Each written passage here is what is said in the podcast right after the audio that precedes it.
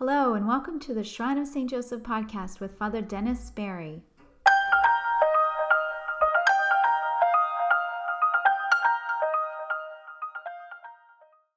Good morning. This is Father Dennis coming to you once again on this Saturday before the fourth Sunday of Lent, what the church calls Laetare Sunday. You'll recognize it in most churches because the priest wears a rose-colored or even a pink vestment. It's an unusual thing, but it's to remind us that what really the readings of today's, of Sunday's the fourth Sunday of Lent will tell us about is that Lent, of course, is meant to keep us aware of, conscious of the darkness in ourselves, the darkness in the world, the darkness of sin, and the consequences of that. That's that we don't just live in this la-la land or unrealistic about what really can happen and the hurts and the pains and the sorrows of our own lives or people's lives or the struggles of the world. So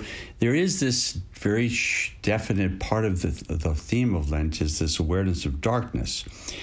And but also part of Lent is this awareness that the light shines in the darkness. And that's what Laetare Sunday really is about. It gives us, Laetare means rejoice, because it gives us this notion that the darkness will always be there. Jesus never said he was going to take away all the darkness.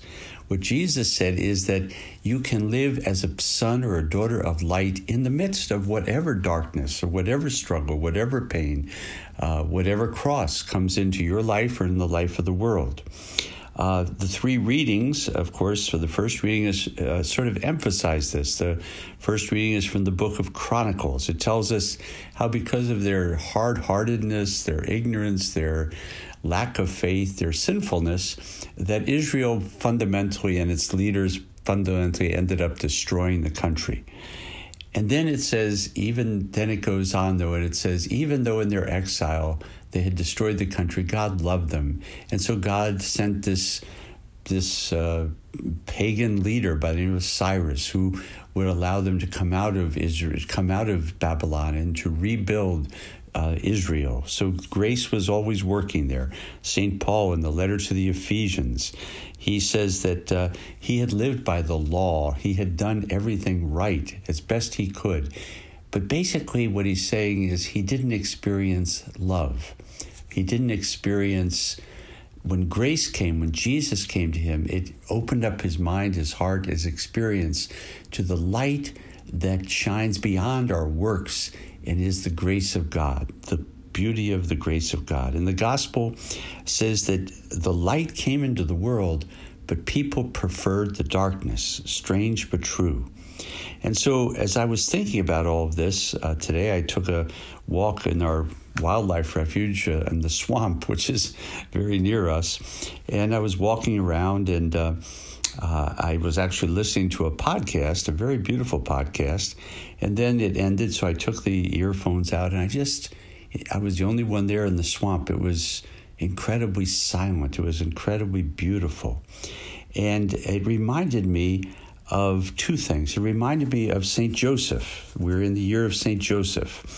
Is that Joseph was known as a man of silence, that strangely enough, it's often when we go into silence, that if we listen carefully to the silence, not alone, but perhaps enlightened by little bits of light of the scripture or a brief thought or a saying or a holy word or a holy song, that silence can speak so deeply to our hearts and to our experience. And it's there that we find the light shining in the middle of whatever darkness might be attacking us or causing us pain or sorrow. And there's a beautiful podcast I'd like to recommend to you by a dear friend by the name of Michael St. Pierre. The name of the podcast is called Pausing for Prayer. And the last few ones, he's been talking about a thing that he's examining more carefully called the quiet life. It's really about how do you experience light in the midst of darkness in beauty in the midst of the silence. May God bless you and fill this holy Laetare Sunday for you with light and joy and peace. Peace be with you. Thank you for joining us today for the Shrine of St. Joseph podcast. Please visit our website at shrineofstjoseph.com, that's saint spelled S-A-I-N-T, and consider a gift to help support the ministry work here at the Shrine. Thank you for your continued support, and God bless.